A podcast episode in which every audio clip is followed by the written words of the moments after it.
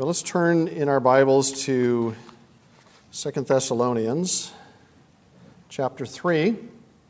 And this will conclude our study through both books of Thessalonians today. And uh, today, um, I want to talk to you. I, I, promised this in the last class, so we're going to be talking about um, preparing your resume. And um, some of you have had to do that. Uh, fortunately, I have not. Um, it, I did. I actually have done it, but um, I wasn't hired anywhere I submitted it. So,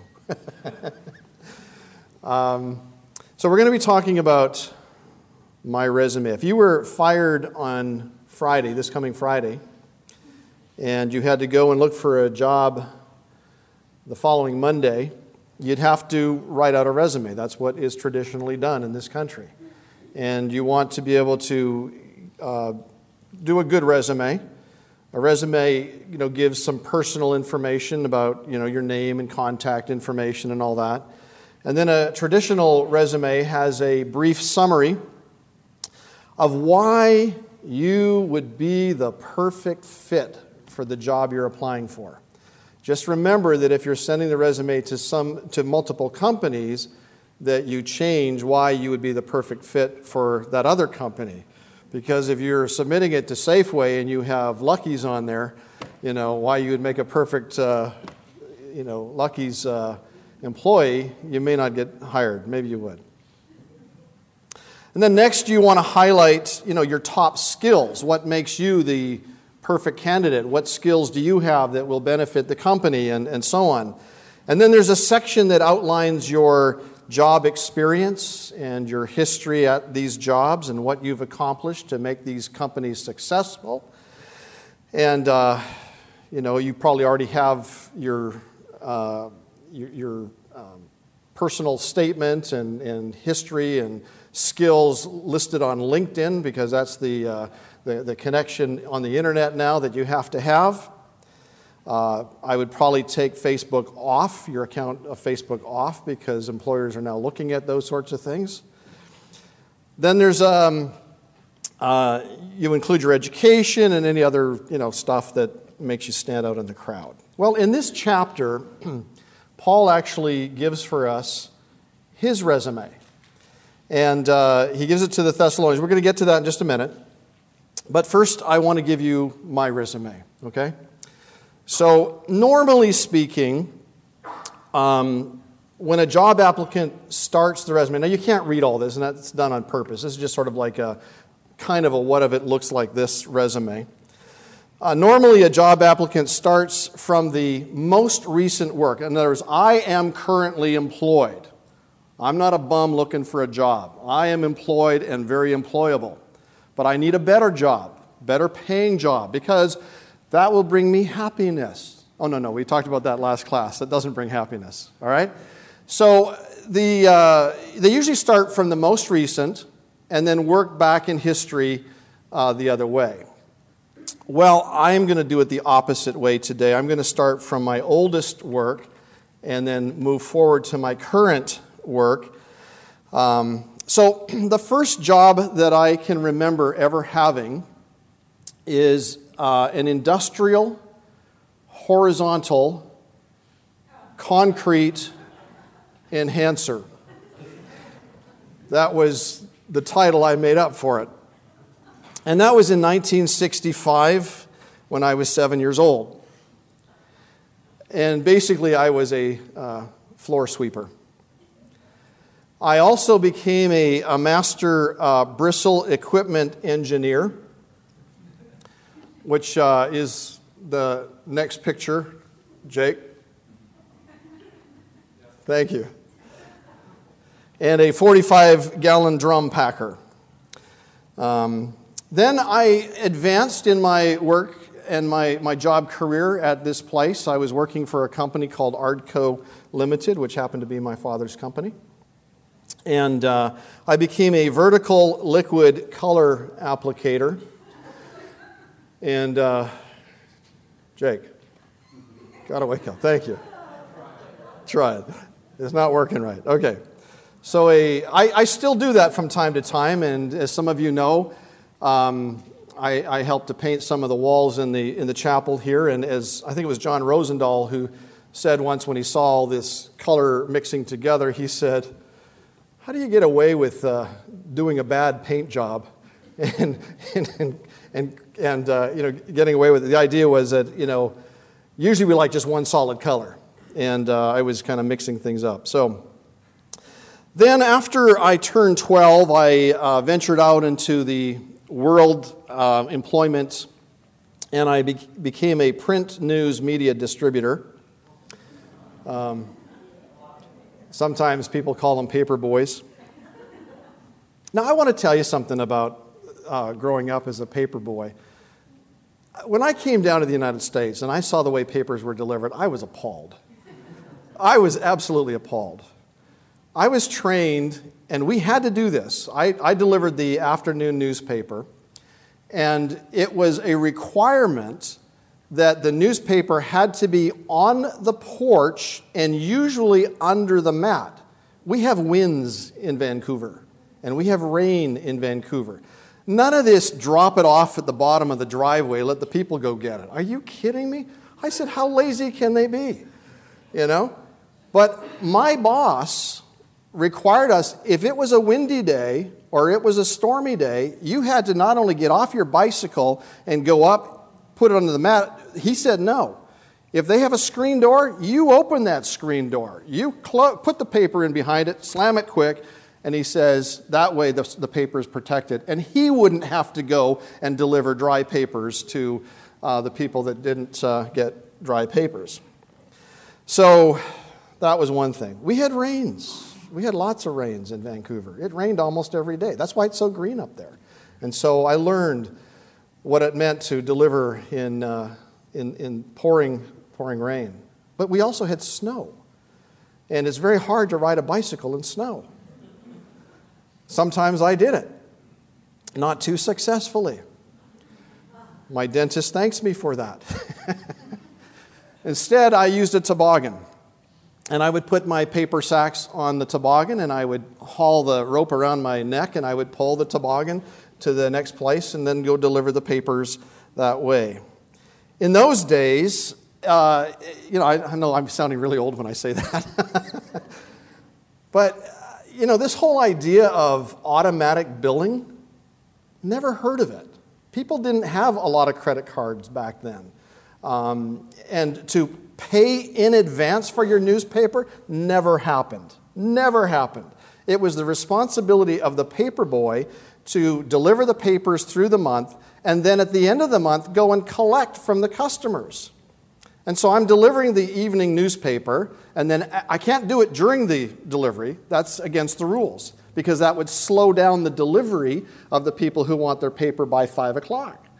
And so I'd have to go home and eat supper, and then I'd go back out in the darkness of night, and I'd have to go and try to collect.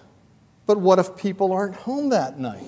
Well, guess what? It's still my responsibility to go back out there and collect the next night.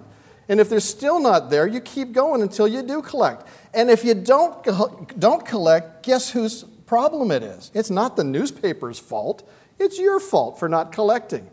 You take the loss on it, not the newspaper. Okay? You say, wow, that's terrible. Yeah, it's terrible. We also had a very strong newspaper union. Not that I'm speaking against unions. But in Vancouver, it was a very strong union, and they would regularly go on strike or slowdowns, and they would just delay the newspaper. But as a paper boy, you would have to sit in the paper shack until those newspapers got there. If it meant one hour, five hours, midnight, it didn't make any difference. You had to be there. Did you get paid extra for it? No, you didn't. No, you didn't. Am I complaining? No. I want to tell you something, and I want you to understand something about work. God teaches us valuable character lessons in the workplace. Do you know that God forms our character just as much, maybe more, in the workplace as He does here sitting in a pew? Do you realize that? So I want to go back just a step. You don't have to change the pictures again. When I was a industrial horizontal concrete enhancer. I was learning in the school of humility. It's one of the lessons you learn when you sweep the floors after everybody just drops stuff all over the place, and it's your job to pick up after them. It's called humility, the school of humility. And then when it came time to um, uh, be the, the paper boy, it was the school of endurance.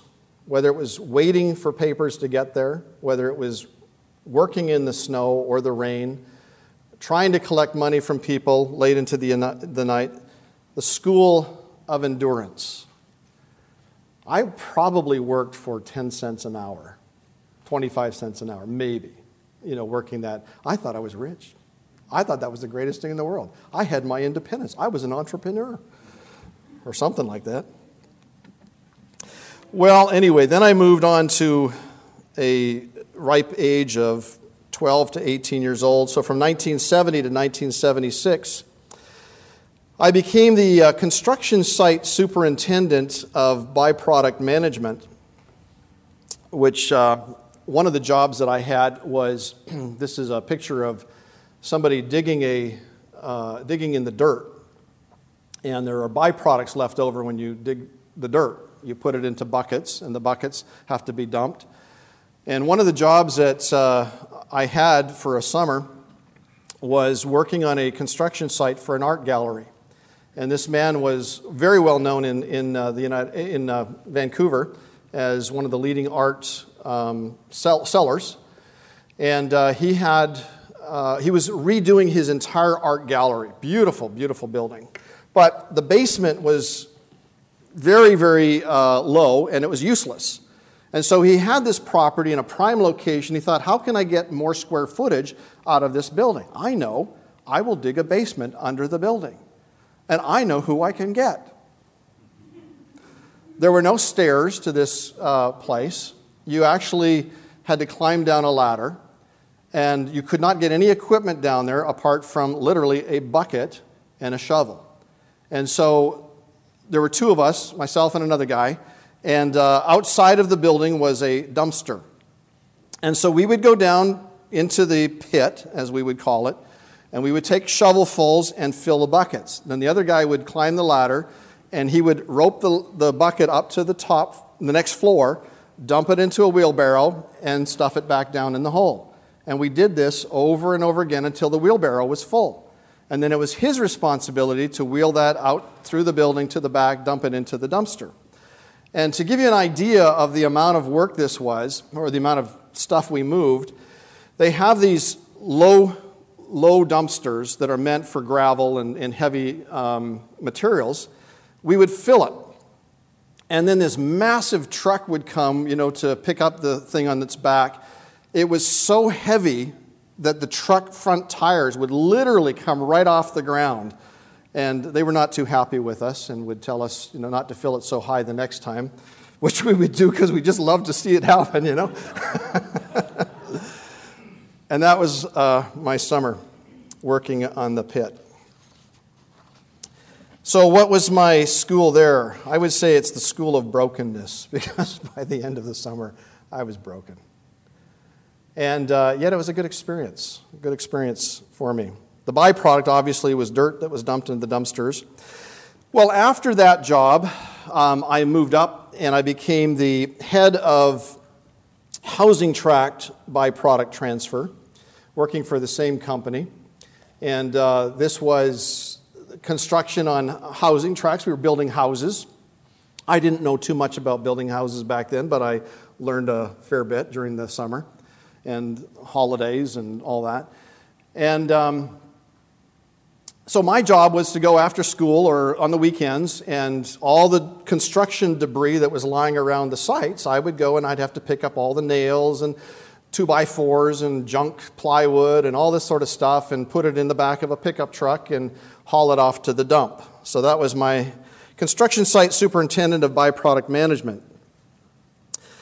Then I became smarter in my old age, and at 16 years old, I had my own van at this point and I had a, a younger cousin, he was 15, And we got talking one day and we said, hey, why don't we start our own business?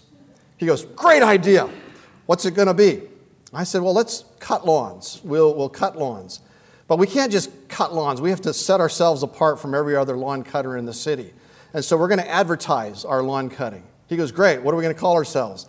I said, Well, let's call ourselves Custom Cut Lawn Service. And we'll get cards printed out and we'll advertise in the local newspaper. And so we did. We threw, you know, everything we had at it. I think we had, you know, 10 bucks each or whatever. And uh, we borrowed our parents' lawnmowers. I had been working at shop in uh, school and I had learned how to work uh, uh engines and how to fix them and tune them and all that sort of thing. And, and so we started off, we'd throw everything in the back of my van, and we started getting phone calls from people. And they, you know, I mean, we're a pretty impressive two man crew. It's not a bad name either, is it? Custom Cut Lawn Service. And then we decided, even at that young age, we're going to have a motto. And our motto is going to be this You grow it, we mow it. You know? Pretty impressive little kids, you know? So that was our two summers, and we got pretty proficient at it. We charged a healthy price for cutting lawns, and we would, we would work as hard as we could possibly work in the morning until about noon, and then we'd go down to the beach and we'd spend the rest of the day on the beach. So that was our. Uh, but it was another school that I went to, to uh, and I gained from this school. It's the School of Responsibility. And we learned a lot during those two years uh, dealing with people. And we learned from the School of Diligence as well. Well, I wanted to fix my van up and actually use it for things other than grass clippings. And so we stopped the business and I decided to take a real job this time. And I began to work as a petroleum transfer initiator which um, otherwise known as a gas jockey. Uh, at this place that I worked, it was a, um, a department store. They also had a gas station. And um, I learned not only how to pump gas, but also, in those days, you didn't get out of your car and pump your own gas. People pumped it for you. And in Oregon, by the way, that's still the law. You cannot get out of your car and pump your own gas, they have to pump it for you. So I learned how to pump gas, which is no big deal. Um, but I also was able to get into the shop they had there too, and I learned how to uh, take tires off of rims and put new tires on and change batteries and fix different things in the car, brakes. The people's who cars I put new brakes on never returned, which I think means that they were done right or else they had an accident and couldn't return. I'm not sure which. But we learned some things in the shop as well.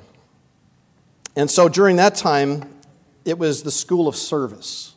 You had to serve people, and that was one of the lessons learned. And I want you to think about the jobs that you've had, the things that you've done in your life. What are the lessons that God has been teaching you um, about your character?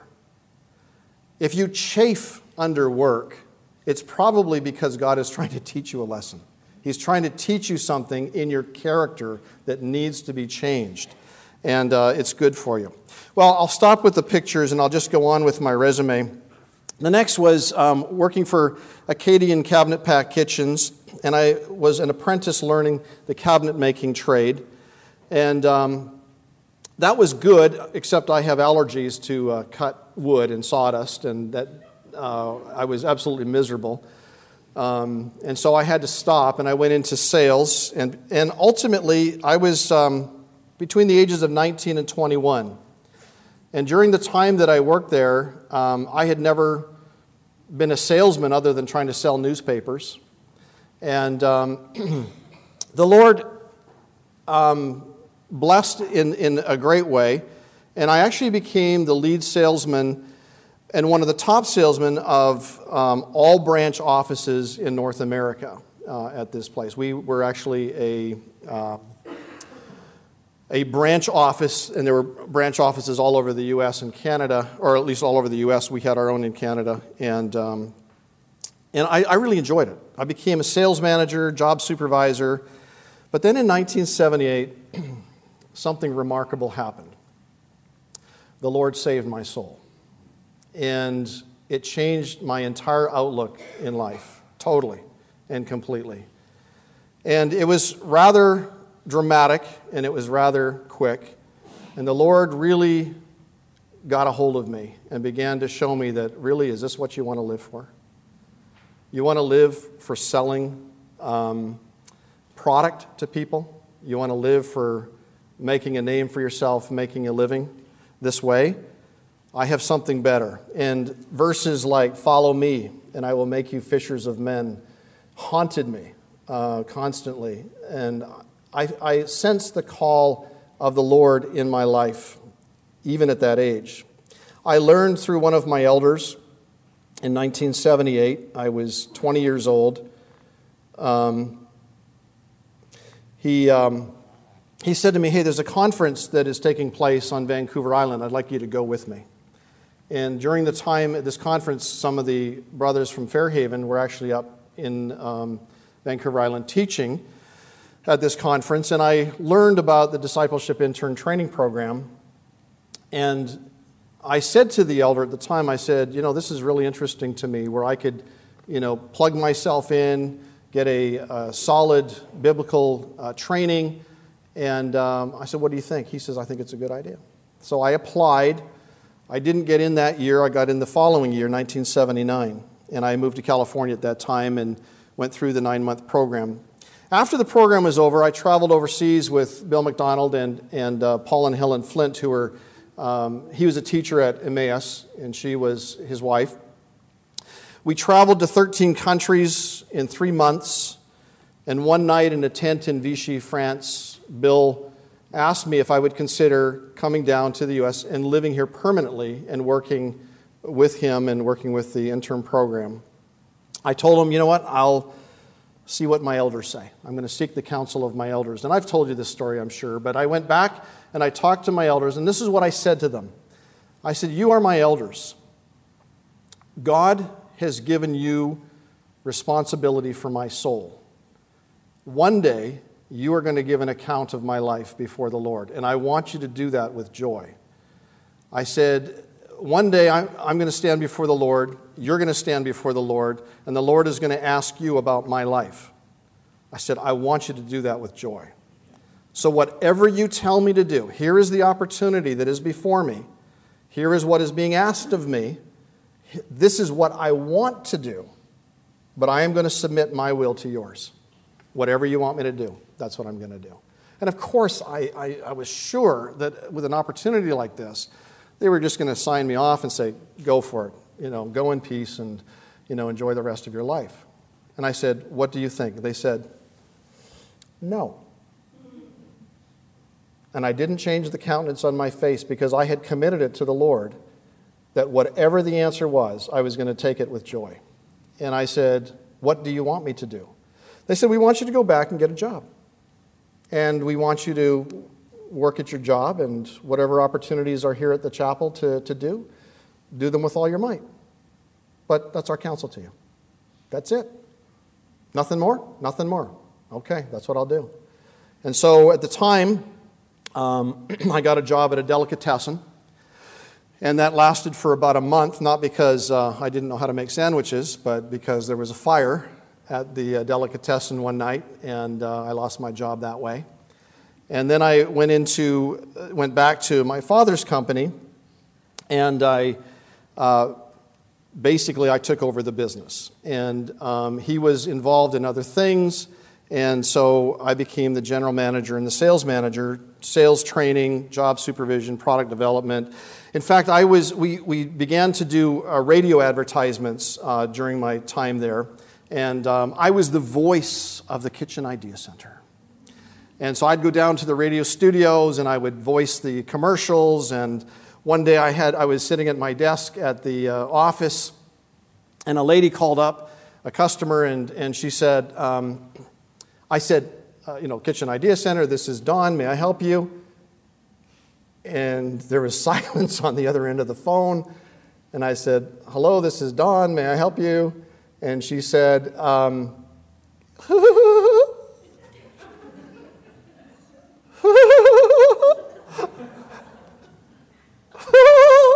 I said, Are you okay? She says, I'm speaking to a star.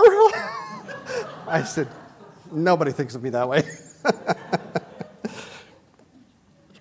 and we established a new product line and so on. The, the company was actually on the brink of collapse.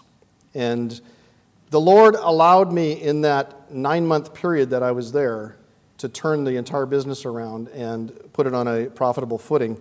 And I don't credit myself for that. I credit the Lord for what He did during that time.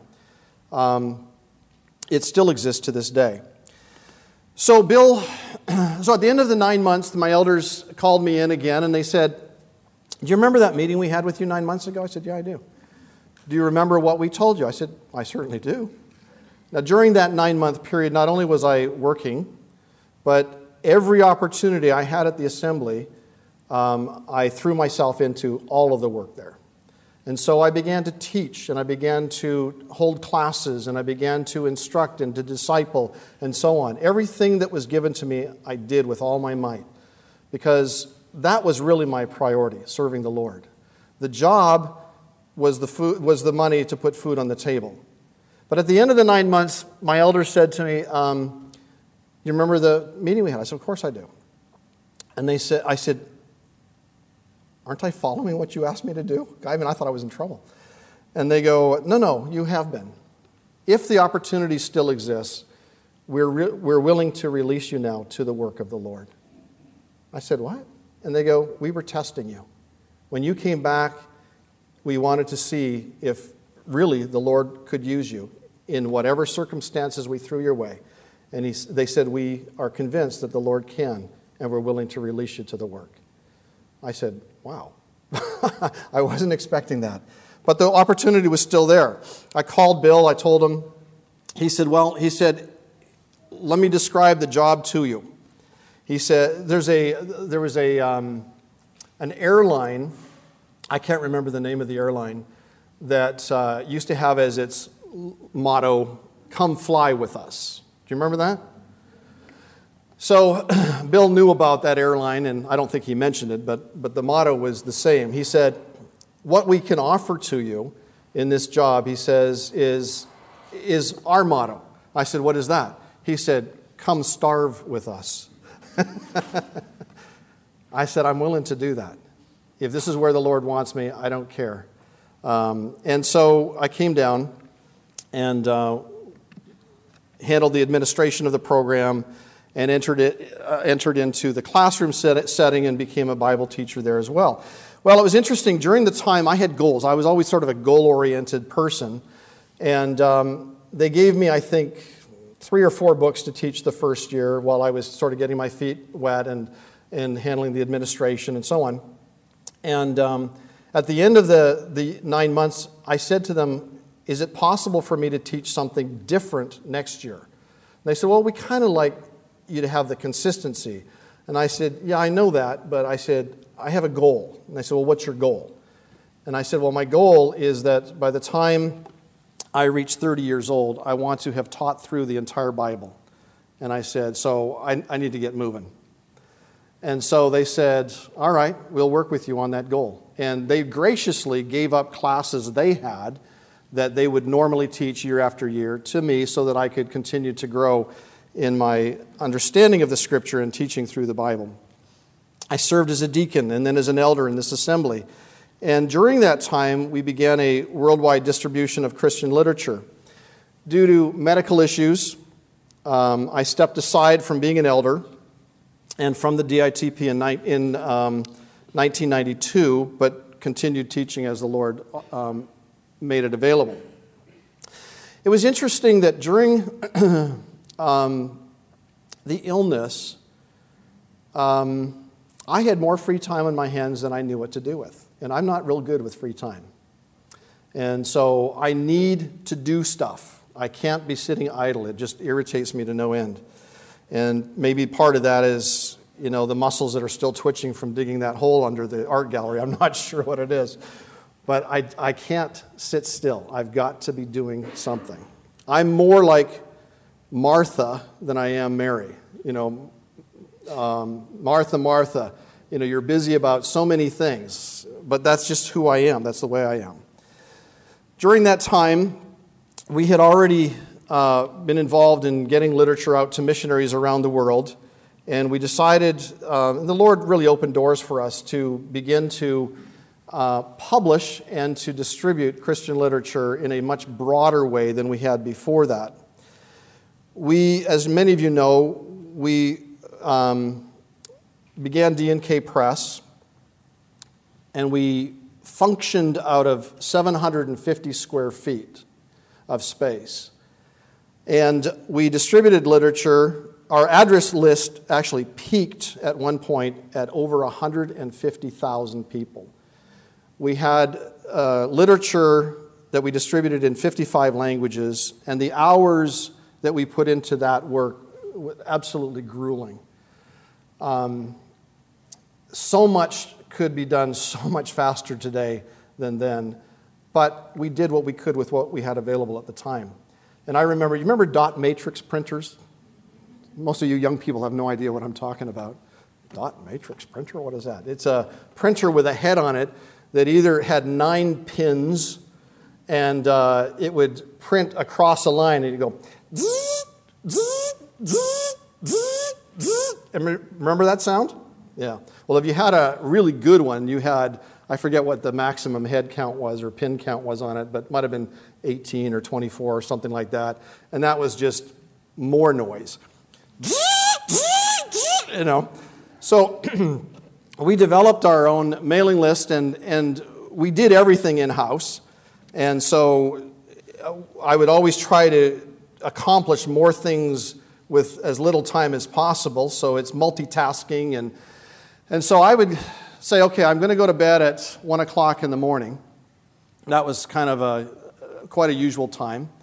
And uh, as, as I was going to bed, I would put the computer on to print out 5,000 labels. You could get a, fi- a box of 5,000 labels, and it would run through the machine, and we would print 5,000 addresses. And I think it took three hours for my printer to do 5,000 labels. And so I'd go to bed, and in the background, I'd be hearing, zzz, zzz, zzz, I can't sleep at night without that noise now. And for um, three hours or whatever it was, it would be, you know, and then when it would stop, I'd wake up.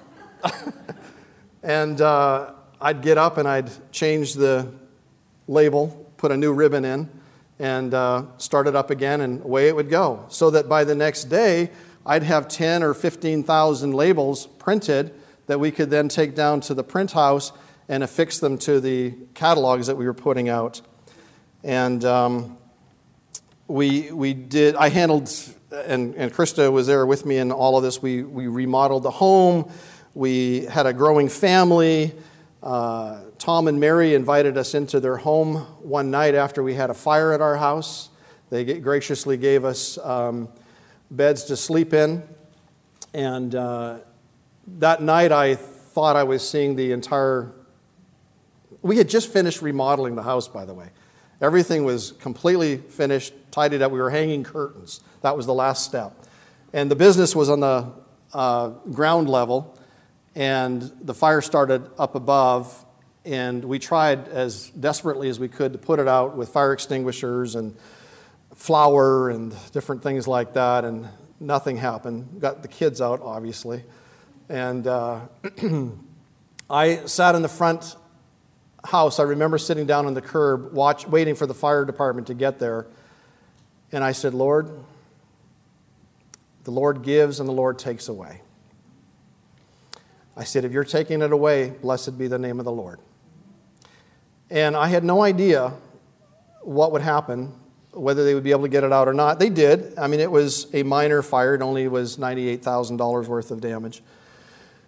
Um, but downstairs, even though the upstairs stunk of smoke and the downstairs living area smelled of smoke, where the books were, nothing smelled of smoke.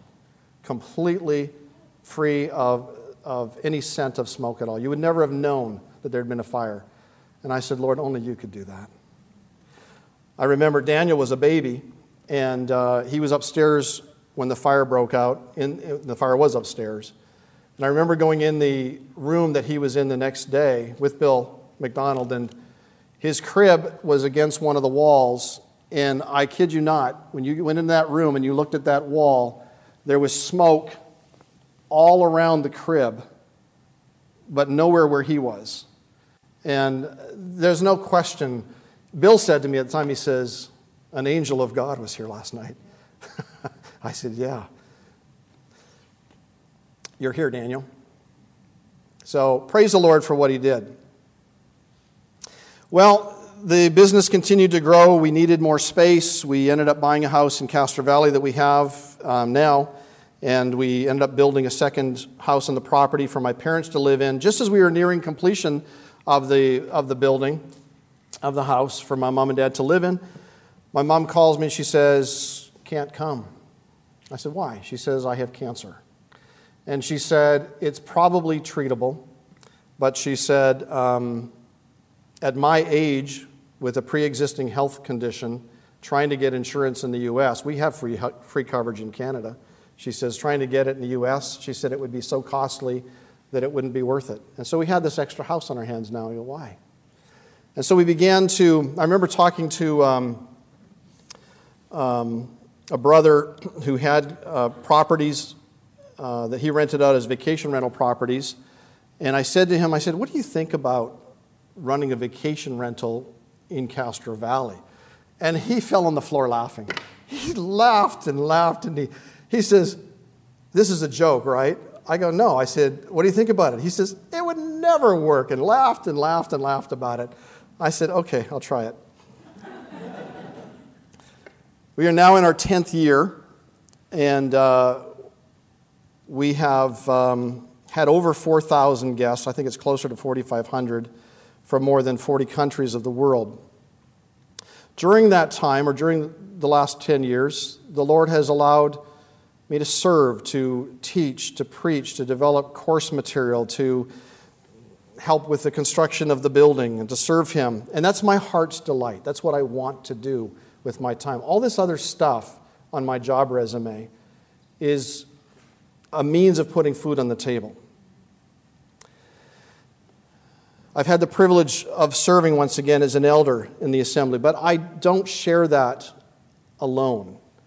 And there are two very hardworking guys that work alongside of me Howard Ormsby and Eric Shork. And I heard one, from one of the saints recently, he said, I don't know of anybody in the world or anybody that I've ever met that works harder than Eric. And I said, I think you're right. You know? We carry on the responsibility, and I want to thank the Lord for their tireless effort uh, on your behalf as well, and on my behalf. Uh, besides that, besides the work that they do as elders, they carry on a full time workload uh, at their jobs. They're hard working men who work um, from morning till night. And they could stand up here and give you their full resumes too, and it'd be much more impressive than mine.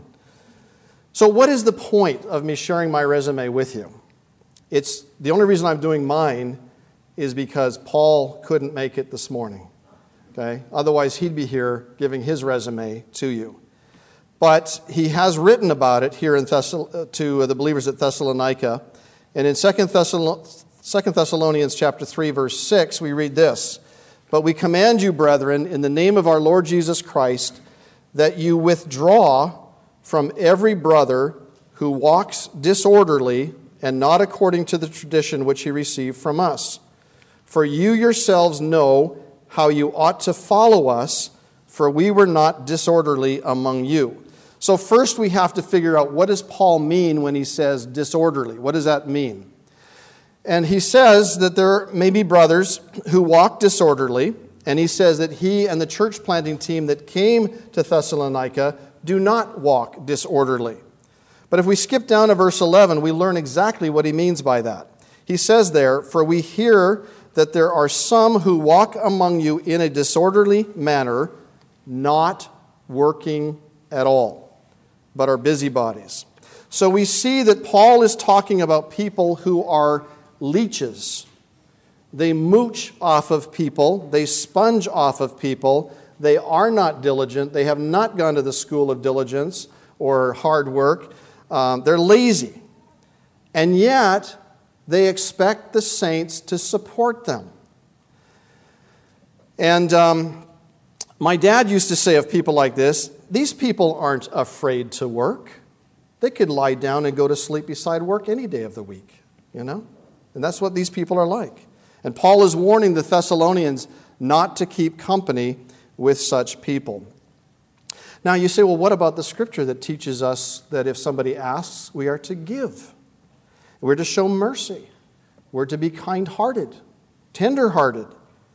Well, Paul is clearly warning the Thessalonians not to permit the lazy, disorderly type of people um, to, to, get, to get away with it. There is a term that is used in um, our day and age, and I like the term. It's, it's uh, the term enabler. Have you heard that before? Somebody is an enabler. What is an enabler? An enabler, and I'll quote this from the dictionary, is a person who encourages or enables negative or self destructive behavior in another person. When you allow another person to exert no productive effort and yet you provide the benefits of your hard work to them, you are an enabler. You are enabling them to succeed without any effort. And that's not what we, we see taught in the scripture. Paul says, We command you, brethren, in the name of our Lord Jesus Christ so it's not just Paul's command, he is, he is commanding them in the name of the Lord Jesus Christ. In other words, on the Lord Jesus Christ's behalf, that you withdraw from lazy people. There are a lot of people who know how to take advantage of Christians and the kindness of Christians. And if this person is a so called brother, then we are to back away. It says that very clearly. Why? because it's because the brother is walking in a disorderly way. He is out of step, certainly with the lifestyle of the Lord Jesus Christ. The Lord Jesus Christ was up early in the morning, he was up late at night, and he was working the works of his Father while it was day. He says that. And so he is a person that we see in the scripture who was bent on working but the right kind of work. He was working for his Father. He is out of step with the lifestyle of the Lord. He's out of step with the apostles and other believers. Of that generation, it says that they turned the world upside down with the gospel that they preached. A person who is lazy is a poor representative of the Lord Jesus Christ. He is a poor representative of Christian diligence and discipline. He does not have a strong work ethic. And we are not to support people like that. One of the qualifications, it's interesting, you say, well, what about widows? Widows are people who may not be able to work. You know, they're past their prime in the workplace and uh, they, they um, may not be able to, to work anymore. Well, actually, it's interesting. 1 Timothy 5.10 says that she needs to present her resume to, to you to us as an assembly. What's her resume? Um, before she's supported by the church, she has to have a good work ethic. This is what it says in 1 Timothy 5:10, that she is well reported for good works. If she has brought up children, if she has lodged strangers, if she has washed the saints' feet, if she has relieved the afflicted, if she has diligently followed every good work. Paul whips out his own resume to the Thessalonians, and he reminds them of how he and his companions served tirelessly. Bill MacDonald writes in his commentary the tradition which the Thessalonians received from Paul was one of tireless industry, hard work, and self support. Well, let's continue with his resume. He said, Nor did we eat anyone's bread free of charge, but worked with labor and toil night and day, that we might not be a burden to any of you, not because we do not have authority, but to make ourselves an example of how you should follow us. For even when we were with you, we commanded you this if anyone will not work, neither shall he eat. It's interesting to me that the Lord Jesus Christ was one who taught many things by parable, many things by illustrations. And Paul is basically saying here look, I am a living illustration. God placed me in your midst as a living illustration of how you ought to live. And the Lord has done the same thing here for our assembly. We have three hard working elders, and we are living illustrations of how you ought to conduct yourself in life. You should be disciplined, you should be orderly, you should be uh, functioning properly. Long, Paul talks about how he labored and toiled night and day. Long sleepless nights, long days. It goes with the territory of serving the best of masters. Last night, I went to bed after 1.30 in the evening, uh, in the morning. I'll say that because you're going to say, 1.30? I do that all the time. 1.30 in the morning. I woke up at 5.30, and I've been up since, working on sermons, working on preparation for classes, working for your sake. I'm not boasting. I'm not patting myself on the back. That's not the point of it. This is the living illustration that God has placed here for your sake. When I hear saints say to me, There's nothing to do, I'm going, Are you kidding me? Open your eyes. Jesus said that. The harvest is white. The, the fields are white to harvest. There is so much work to be done. What's the problem? The laborers are few. Why? Is it because there aren't enough laborers? No, that's not the problem. It's because people are looking around and going, There's nothing to do. I don't know where I fit. I can't do anything. Well, start like I did. Start with sweeping the floors, and the Lord will build you up from there. Okay? There are lessons in humility that need to take place. When you're saying there's nothing to do, you're really saying, I am so important that if I don't get the premier spot, I'm not doing anything. Okay? You can't have an attitude like that in Christian service.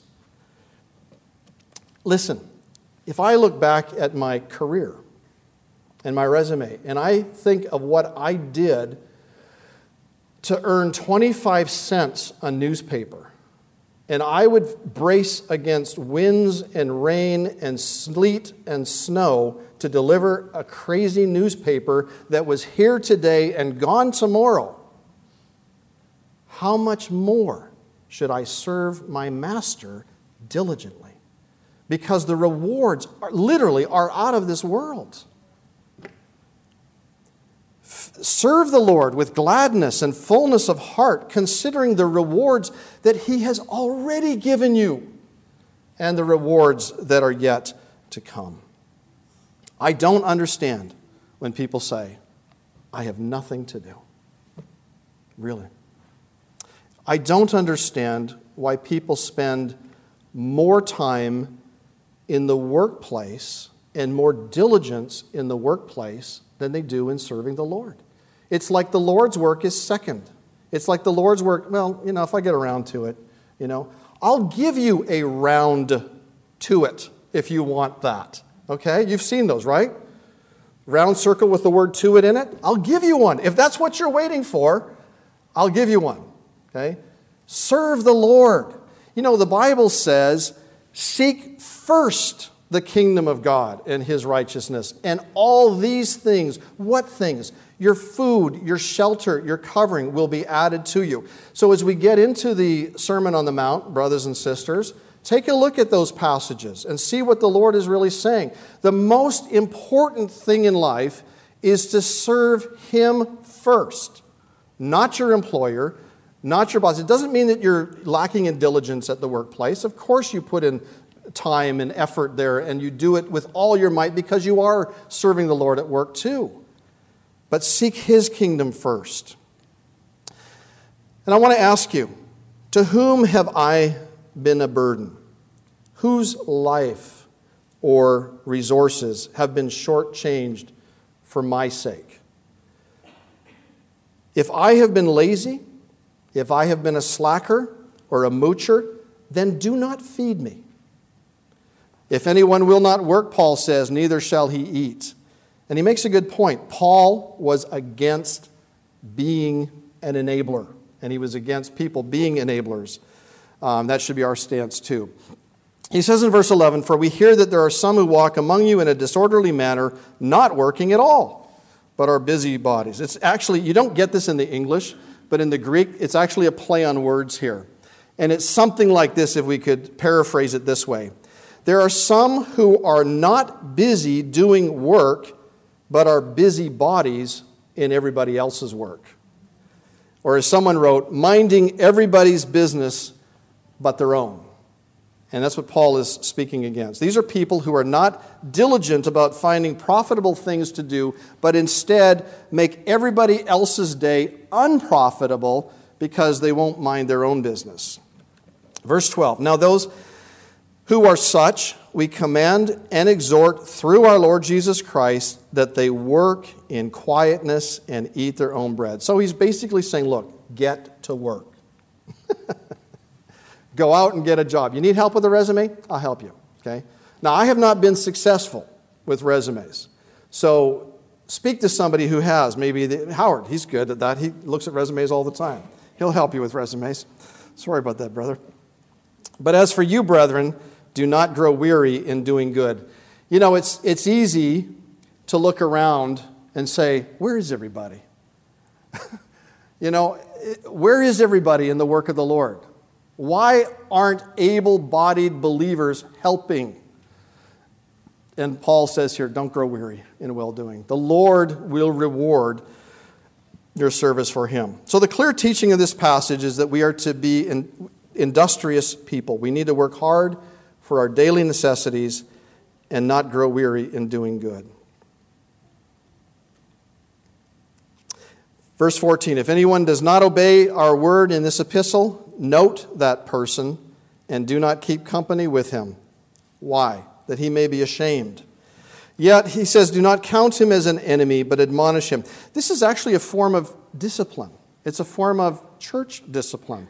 It's not at the same level as somebody who is excommunicated, but it's right, right up there. It's basically saying, as a group of believers, we need to be united in one thing that we do not become enablers. Okay? Do not support those who are seeking to not do anything and yet seeking a, reward for it. There's another word that hits the nail on the head that is a word that is floating around America a lot today, and that's the word entitlement.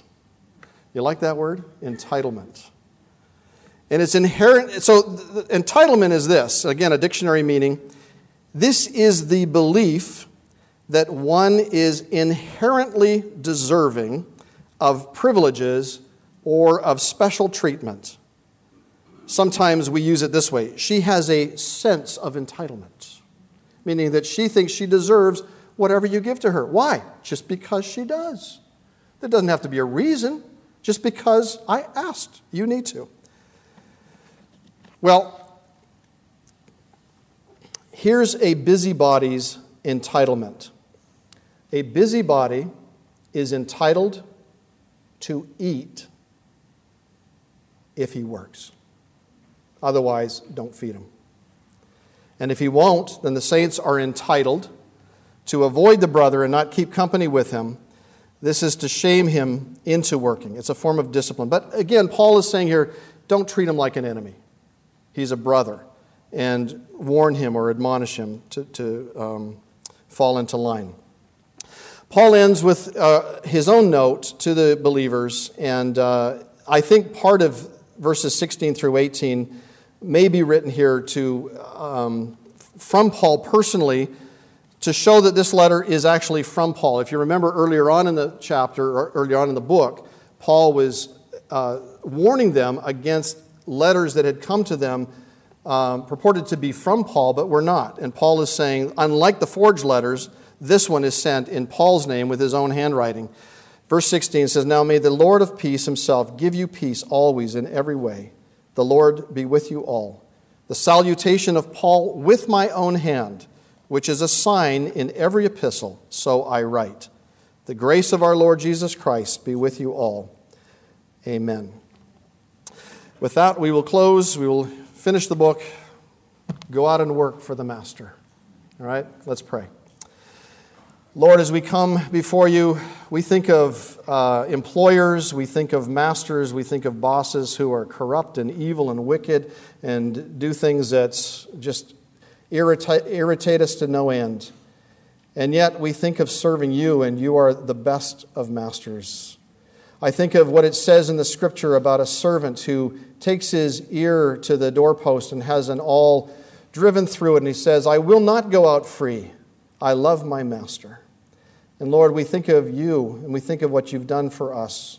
We don't want to be free. We want to be your servants. We want to be ones who are diligent in the service of our God.